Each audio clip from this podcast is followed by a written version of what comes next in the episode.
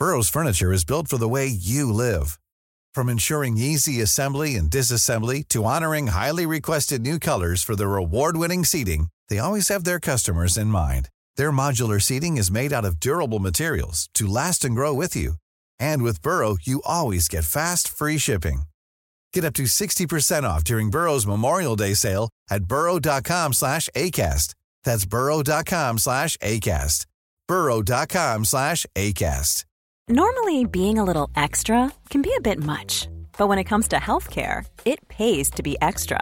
And United Healthcare makes it easy with Health Protector Guard fixed indemnity insurance plans. Underwritten by Golden Rule Insurance Company, they supplement your primary plan, helping you manage out of pocket costs without the usual requirements and restrictions like deductibles and enrollment periods. So when it comes to covering your medical bills, you can feel good about being a little extra. Visit uh1.com to find the Health Protector Guard plan for you. Hej och välkomna till Kunglig koll, podcasten för dig som älskar kungligheter. Sara Eriksson och Roger Lundgren här som vanligt. Hej gott folk! God dag. Idag har vi bestämt oss för att besvara lite frågor. Vi har ju bett er skicka in om ni undrar över saker och ting i den kungliga världen och eh, nu har vi eh, fått en hel del frågor, eller, eller hur Roger? Ja, det är jätteroligt. Ja, och då tänker vi att då får man också hålla sitt löfte och svara på dem. Ja. Så att eh, vi kör helt enkelt en frågepodd. ja. Vad säger du om det? Är du beredd? Det är ändå du som är den stora experten här av oss Jag ska göra mitt bästa. båda. Mm. Då börjar vi här från Cecilia som skriver så här. Tack för en bra och rolig underhållande podd. Tack säger väl vi för det. Tack, Tack Cecilia. En fråga jag funderar på är hur det går till när kungligheterna väljer kläder till olika tillställningar. Handlar de själva? Har de en personal shopper? Får de bestämma något själva i val av färg, smycken med mera? Hur långt i förväg planeras kläder? Hur förvaras de efter användning? Har alla eg egna privata garderober? Med vänliga hälsningar. Ja, det är ju ganska många frågor i samma fråga. Om vi börjar så här då. Handlar kläder själva? Det tror jag absolut att de gör i viss mån. Men när det kommer till de här stora offentliga uppdragen och galamiddagarna de gör, då har de väl absolut samarbete med sin, eh, vad ska man kalla det? Ja, Kammarjungfru är den formella titeln. Mm. Men det är ju liksom någon slags, ja, Ja, stylist. Stylist, precis. Ja, om man ja. pratar om det i mer vanligt sammanhang. Och det är ju så, till exempel kronprinsessans stylist eh, Tina Törnqvist. Henne ser man ju under till exempel Stockholm Fashion Week Mhm. vid visningarna. Mm. Där hon sitter och blir då inspirerad. Och sen dröjer det inte många veckor så ser man någon klänning eller någon tröja från en visning på kronprinsessan Victoria. Eh, Man möter henne ofta vid eh, såna här större pressvisningar då, vid presskontor för att hon då ska få se till exempel nu om en vecka är då pressvisningar som då, vad som kommer ut i vår och så vidare som hela tiden håller det här maskineriet igång och hela tiden har inspiration. Där som vanligt svenska designer kommer lite i för, första hand, ska Ja. väl sägas. Men verkligen. Eh, när det kommer till om de får bestämma någonting i val av färg och så vidare. Ja, det är ju klart att de gör det. Det är ju ändå de som ska ha på sig kläderna. Precis. Alltså de bestämmer ju alltid det de sätter på sig. Men jag ska säga just i Victorias fall så är det så här att Tina hon är en flott härlig dam ska jag säga. Det är hon först och främst. Hon verkligen. är jätterolig. Eh, hon har ju betytt väldigt mycket för Victorias stil överhuvudtaget. Mm. Därför att Victoria var ju har ju alltid varit totalt ointresserad Mm. av det där med fashion. Alltså det har inte riktigt varit hennes grej. Madeleine däremot har ju alltid varit road av det. Eh, och det har ju varit den stora skillnaden mellan systrarna. Madeleine har ju, har ju egentligen aldrig haft någon stylist. Utan hon har ju helt och hållet haft en egen version på vad hon vill ha på sig. Och, Och en väldigt tydlig stil egentligen tydlig stil. under hela liksom, under hela hennes liv. Ja. Eh, kronprinsessan har man pratat med mer i större utsträckning om en stilresa. Ja men verkligen. och en stilförändring som hon har gått från. Från att som du säger faktiskt man till och med kunna sett i klädernas uttryck att ett, ett, ett ointresse faktiskt finns till att vara liksom någon slags modedrottning. Jag tror, jag tror också det handlar, ja men precis, jag tror också det handlar om att, jag menar när Victoria var 25 så, alltså då, hon hade ju, alltså här drottningen shoppade länge åt Victoria Mm. liksom och, det- och det, och det passar, drottningen har en fantastisk stil men Mm. det kanske inte passade på en, på en ung kvinna. Eh, och, men, och det har mycket har väl att göra också med att Victoria har haft liksom en dålig självbild. Hon Mm. hade ätstörningar och allt det här. Och, kanske kläderna fick hjälpa en att gömma sig snarare Mm. än att som Tina då har hjälpt till med att lyfta fram att Och glänsa och ta glänsa plats. och ta plats. Och jag menar, Victoria hyllas ju idag i världspressen för sin stil. Ja, alltså. Hon är mod- ursnygg och det är höga klackar Ja. och det är snygg, alltså det är snygg färg, snygg form. Det behöver inte vara de här, och det har, man, det har hon ju fått mycket ros för också, att det behöver inte vara de här urflotta märkena utan det kan vara liksom H&M, H&M och- vad som helst. och Sara och sådär. Precis. Liksom. Bara det att hon dök upp på lillebror, eller alltså brorsans då, bröllop i H&M säger en del om att hon Mm. det- verkligen kan lyfta budgetvarianten Nej, så att visst, säga. och det, och, hon, och det gjorde hon ju fullt medveten om Givetvis. att eh, hennes klädval skickade tydliga Mm. signaler om varför hon var klädd på det viset. Och också hennes eh, engagemang för att återanvända kläder flera gånger om. eh, Återanvända Silvias kläder. Ja. Just för att visa på att vi behöver inte konsumera så himla mycket hela tiden. Nej men visst. Och eh, ja, men som du säger, hyllad världen över. Magasin som Vogue lyfter ju ofta kronprinsessans val av kläder. Lyfter hennes detaljer och så vidare. Så det är väldigt roligt att, att ha sett den stilresan. Men eh, så att svaret på frågan är att det är klart att de är engagerade i val av kläder och val av färg. Ja men visst. Eh, när det kommer till smycken då undrar de ju här också. Ja. Det är väl samma sak där egentligen, att de väljer. Ja, alltså jag har faktiskt varit eh, i betraktare av hur det här går till en gång och det gjorde mig rätt chockad faktiskt. För att det här var, alltså det är nog mer än tio år sedan. Det var när jag gjorde, ja, det var när jag gjorde någon av mina böcker. Eh, om, det var om Sibylla eller drottning Ingrid kanske det var. Eh, jag satt på slottet i massa herrens timmar med prinsessan Kristina. En decemberkväll. Eh, eller eftermiddag och ti- tiden gick och så kom vi då och knackade på dörren. Och så var det någon sekreterare som sa att ja, prinsessan måste bestämma sig idag. Ja, ja, okej, säger hon då. Och sen, sen när mötet var, var slut så gick vi båda ut eh, och då kom kronprinsessan. Det var när hon pluggade det här. Hon pluggade uppe i Uppsala. Eh, om det var statsvetenskap eller vad hon läste för någonting. Så hon var lite trött och, och hon hälsade och var glad som vanligt. Och så sen så stod de och pratade då. Kristina, prinsessan Kristina och kronprinsessan om vilken, vem som skulle bära vad till Nobel av smyckena. Det här är ju Och det, väldigt här var intressant. liksom, och det här var liksom dagen innan. Dagen innan. Dagen innan Nobel. Ja men om du tar det så tar jag det. Jag kommer inte ihåg vilket smycke det var de valde. Och jag bara, åh så, så här det går till. Ja. Ja, sa Kristina. Ja men så jag hade liksom i mitt huvud att det här var planlagt veckor innan tillsammans med frisörer och... Ja men det är den bilden man har, att de ligger på en liten ja. sammetskudde i väntan på liksom Nobel. Nej, det var inte mer komplicerat än så. De Eh, öppnar bara skattkistan och väljer och, så och får, och, så de, vrakar. och så får de dela liksom systerligt eh, Ja. i familjen här liksom vem som ska bära vad. Men vissa av smyckena är ju reserverade enbart för drottningen. Mm, vilka har vi där? Ja, de kända safirerna, drottning Sofias diadem som en del kallar för älghornen. Mm. Som ser ut som en krona. Eh, det stora brasilianska diademet, det har Åh hon vad aldrig... flott det är. Ja, det är flott. Men det har hon aldrig på Nobel för det är för tungt för att bära så länge. Mm. Och även då i princip så är det bara hon som bär kamelerna. Mm.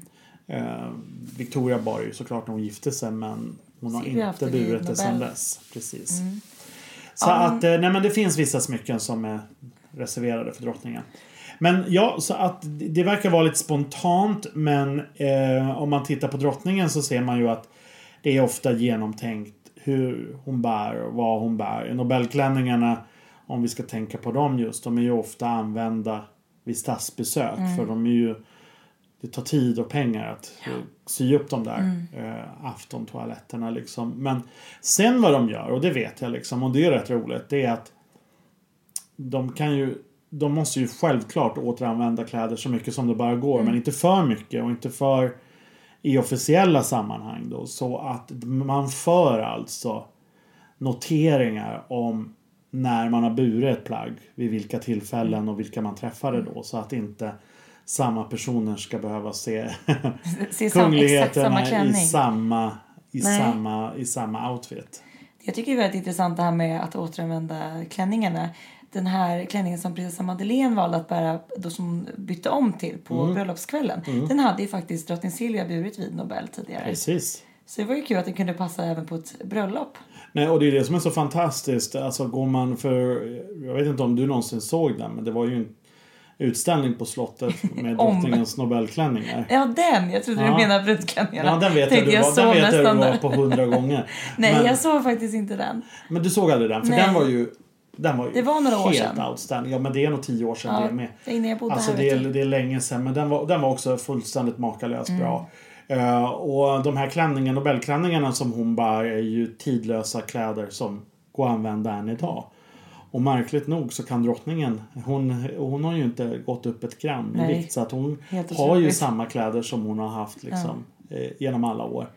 Så att, eh, men däremot, och det var bra att, drott, att Madeleine kunde bära en av hennes är klänningar. jättekul. Den är För väldigt att drottningen är mycket kortare än Madeleine. Ja. Så att eh, den kanske hade korrigerats lite. Jag vet Lite inte. grann kanske. Mm. Om ni vill eh, kika närmare på Silvias klänningar kan vi rekommendera er att köpa vårt stora Silvia-nummer. Ja. Som finns i butik nu. Ja. Där, eh, där jag faktiskt har skrivit ett stort bildjobb med alla hennes klänningar och listat Mm. favoritklänningarna från Nobel. Precis. Det är kul att få lite sån överblick. Ja. Jo, vi nej, men det, det, det är flott. Och det, är en till, det var en till fråga i frågan här. Var kläderna förvaras Ja, alltså, efter användningen. Har de egna privata garderober? ja, alltså det är ju klart att de har garderober. Mm. Det är ju så det är.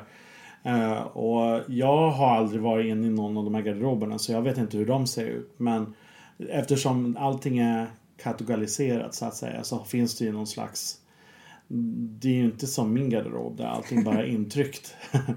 Utan Det- det mer finns, det finns ett system liksom. Ja. Mm. Och jag vet inte, drottningen hon har ju, hon har ju även, bär ju även päls ibland. Så att, och de ska ju förvaras i, Kylrum. i kylrum och sådär. Så att det finns säkert det där. Det, det är ju så här att vi folk är ju i allmänhet väldigt intresserade av just vad kungligheterna bär. I form av hattar och eh, klänningar och smycken. Men eh, även tyck, jag tycker också det är väldigt flott med de uniformerna som, som våra manliga kungligheter bär.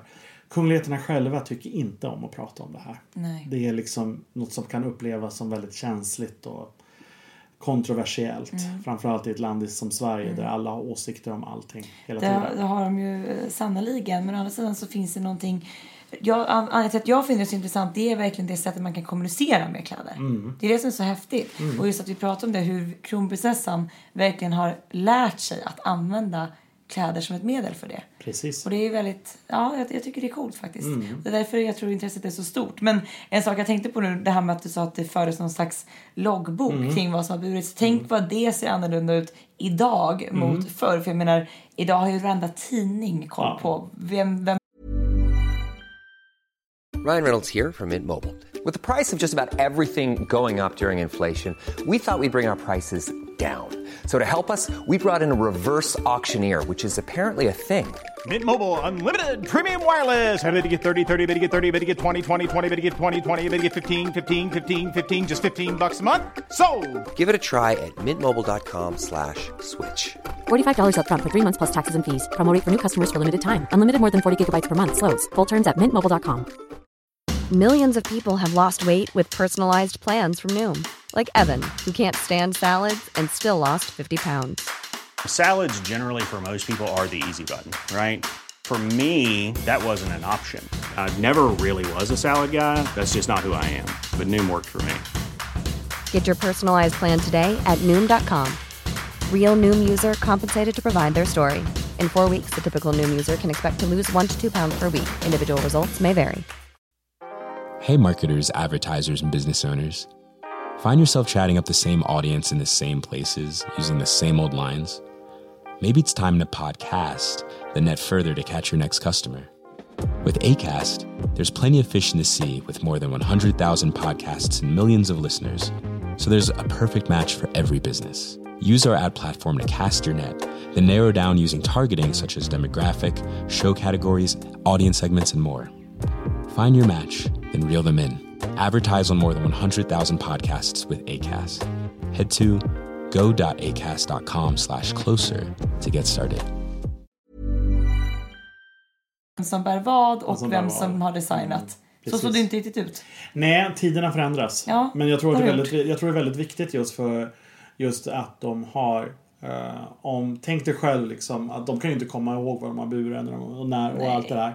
Och tänk dig själv, själv och tänk dig själv om de liksom gör, ska träffa en USAs president. Mm. Och de träffar honom en gång.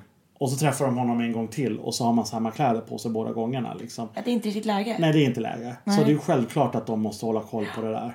Ja, men jag tycker det är coolt. Man skulle vilja ta en titt i det där. Absolut. Roligt. Absolut. Ja. Men jag tror inte att det står på agendan. det tror inte jag heller faktiskt. Mm. Okej, det har varit en, ett långt svar på en lång fråga. Mm. Vi hinner med en till. Ja. Vad har vi då? Okej, vi har en till fråga här från eh, Marianne som skriver så här. Min favorit i kunglighet har alltid varit prinsessan Desiree. Varför ser man henne så sällan i offentliga sammanhang? Ja. Ja, Ja. Det kan du svara på Roger. Ja, det kan jag göra.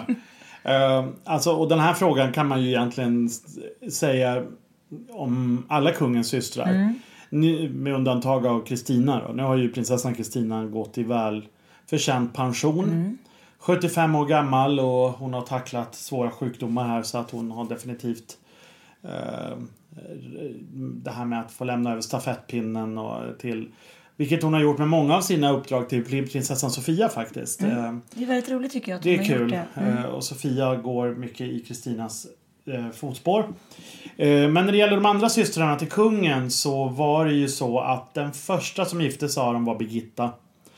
Hon gifte sig 61 med prins Johan Georg av Hohenzollern och hon drog då till Tyskland och sen flyttade hon till Spanien och sen dess har hon aldrig kommit tillbaka. Nej. Hon har enbart varit i Sverige vid privata eh, familjesammankomster som bröllop och födelsedagar. Eh, Margareta gifte sig 64 med John Ambler och flyttade då till Storbritannien. Där är hon fortfarande kvar. Samma sak där. Hon tillbringar mycket tid i Sverige med kungaparet framförallt på sommaren på Soliden. Men hon har inte heller haft några offentliga uppdrag. Eh, Hon, hon har genomfört ett uppdrag per år fram tills för kanske 15 år sedan då att hon öppnade alltid julbasaren på Svenska kyrkan i London. Men annars har inte hon, och så har hon representerat Sverige faktiskt vid det brittiska hovet vid några tillfällen. Eh, sen har vi då Desiree Silversköld. Även hon gifte sig 64 med då friherre Niklas Silversköld. Hon är ju änka sedan ett och ett halvt år tillbaka. Bo, eh, där hon alltid har bott, höll på att säga, på Kobergs slott i Sollebrunn utanför Trollhättan. Hon eh, blev ju då hemmafru. Eh, och har varit, var ju småbarnsmamma då på 60-talet och 70-talet. Och gjorde inte speciellt eh, många saker eh, officiellt utan det handlade om att hon ställde upp eh, för kungahuset när det var någonting i Västsverige då. Där, på, på den tiden och då, då kunde hon vara med och representera. Sen så har hon varit med och jag vet att hon vikarierade för drottningen på Nobelfest ett år då hon, drottningen fick influensa i början på 80-talet. Hon har också varit med vid ett par inkommande statsbesök. Framförallt då familjen har varit här från de andra monarkierna. Och hon har en relation med det japanska kejsarparet. För de bodde hos henne på Koberg när de var på svenskt besök 86. Och jag vet att Desirée berättade den där historien för mig en gång när jag träffade henne att eh, eh, de var så otroligt, de är så otroligt intresserade av botanik det här japanska kejsarparet. Och ville liksom resa lite i eh, Linnés fotspår. Så kungen hade frågat väldigt snällt om inte de kunde hysa det dåvarande japanska kronprinsparet när de var på Sverigebesök 86 för de ville ta del av floran och faunan. Och, Vad kul. eh, då fick de göra det i Trollhättans-trakterna där. Och så att när de kom tillbaka på statsbesök i början på 2000-talet så var det Desiree som tog emot dem på Arlanda. Och sen dess har vi faktiskt inte sett henne genomföra något officiellt uppdrag. Förutom då de här familjesammankomsterna som bröllopen och sådär. Och det är väldigt synd. Jag tror att hon, hon är en otroligt älskvärd person. Eh, sympatisk, väldigt rar. Men kanske också lite blyg. Och det kanske är det som gör att hon då har valt att inte eh, ha offentliga uppdrag. Jag frågade prinsessan Kristina en gång hur det kom sig att hon genom alla år har varit den som har genomfört alla uppdrag. Och hon, då svarade hon bara att ja, det, jag tror att det är mest praktiska skäl för att det är eh, det är jag som har funnits i Stockholm, de andra har inte gjort det. Men, men riktigt så är det inte. För Kristina är ju den som är hon är ju otroligt den skärpaste av dem och, och otroligt plikttrogen. Eh, så att eh, som jag sa så tycker jag att det, hon är välförtjänt av den här pensionen som hon har fått nu. Det är hon verkligen. Men vad kommer det sig egentligen att uh, de här Hagesessarna inte är med i sammanhang som Nobelmiddagen oftare? Nej, det... det Tänker ni att det vore ett bra tillfälle, ett ypperligt Ja. tillfälle att vara med ja, om man ska vara Jag med? tror inte de vill vara med helt enkelt. Nej. Eh, hade de velat vara med så hade de sagt det till kungen och då hade han sett till att de hade fått sitta vid bordet allihopa. Ja. Medan Kristina har nog kungen mer eller mindre förväntat sig att hon alltid ska ställa upp. Mm, mm. Jag tror att vi kan fortsätta se henne nu fast hon har gått i pension. Nej, Nej, jag tror tyvärr inte det. nej. Synd. Tyvärr, tyvärr. Och, eh, men för hon har varit en, stor tillgång för den där familjen. Mm. Mm. Vi kan ju också nämna det att eh, du har gjort ett otroligt härligt jobb i Kungliga Magasinet om Hagasessarna. Mm. Och om vad de gör idag. Så det Ja, hela ska- deras livshistoria. Ja. Liksom, och den är, tidningen kan man också få om man är liksom alert och snookar. Och Man kan också läsa dem på, Mm. Re- read. Readly heter. Readly heter det, Readly, ja. mm. Precis. Så här kan ni också kika. Mm. Det är jag att rekommendera. Mm. Vi hinner med en till fråga. Yes. Det är Per som skriver så här. På prinsessan Dianas begravning höll hennes bror Earl Spencer ett omtalat tal där han attackerade det brittiska kungahuset. Där han sa att Dianas blodfamilj skulle ta hand om prinsarna William och Harry. Har han gjort det? Stämmer det här? Nej. Nej. Nej, han var ju väldigt... Alltså Diana och Earl Spencer hade ju en väldigt kontroversiell relation med varandra fast de var syskon. Stod varandra nära när de var små, inte så mycket när de blev äldre. Mm. Och hon hade ju ett önskemål om att få flytta tillbaka till familjens gods Althorpe. Men han ville ju inte det så att eh, det skar sig där. Men sen när hon blev, eh, när hon blev dödad i den här fruktansvärda bilolyckan så eh, höll han ett tal först till media där han där han eh, kritiserade media. Och sen höll han då ett tal på själva begravningen där han kritiserade kungafamiljen. Eh, Är det lämpligt tycker man? nej, det är totalt opassande och han var absolut ingen person att göra det. Och framförallt, men han blev ju hyllad hela världen för det här talet och folk applåderade ju Westminster Abbey och även på Londons gator för att det var ett sånt allt var så infekterat efter Dianas Mm. död. Både hatet mot pressen men också på kungahuset och deras märkliga konventioner kan man tycka. Men han var verkligen eh, en person som eh, inte skulle hålla på och kasta sten i glashus. Han har inte varit dugg intresserad av att eh, ta sig an sina eh, systersöner. Och de har haft en väldigt bra pappa i Charles och det är ju alldeles uppenbart idag att de står honom väldigt nära. Sen kan jag väl tycka att den här Earl Spencer han har kapitaliserat på Dianas leverne och död på ett fullständigt osmakligt sätt. Visst, det kostar pengar att driva de här godsen i England men han har ju byggt ett Diana-museum. Eh, och där han har ställt ut massa av hennes kläder och barndomsleksaker och sådär. Och framförallt hennes brudklänning.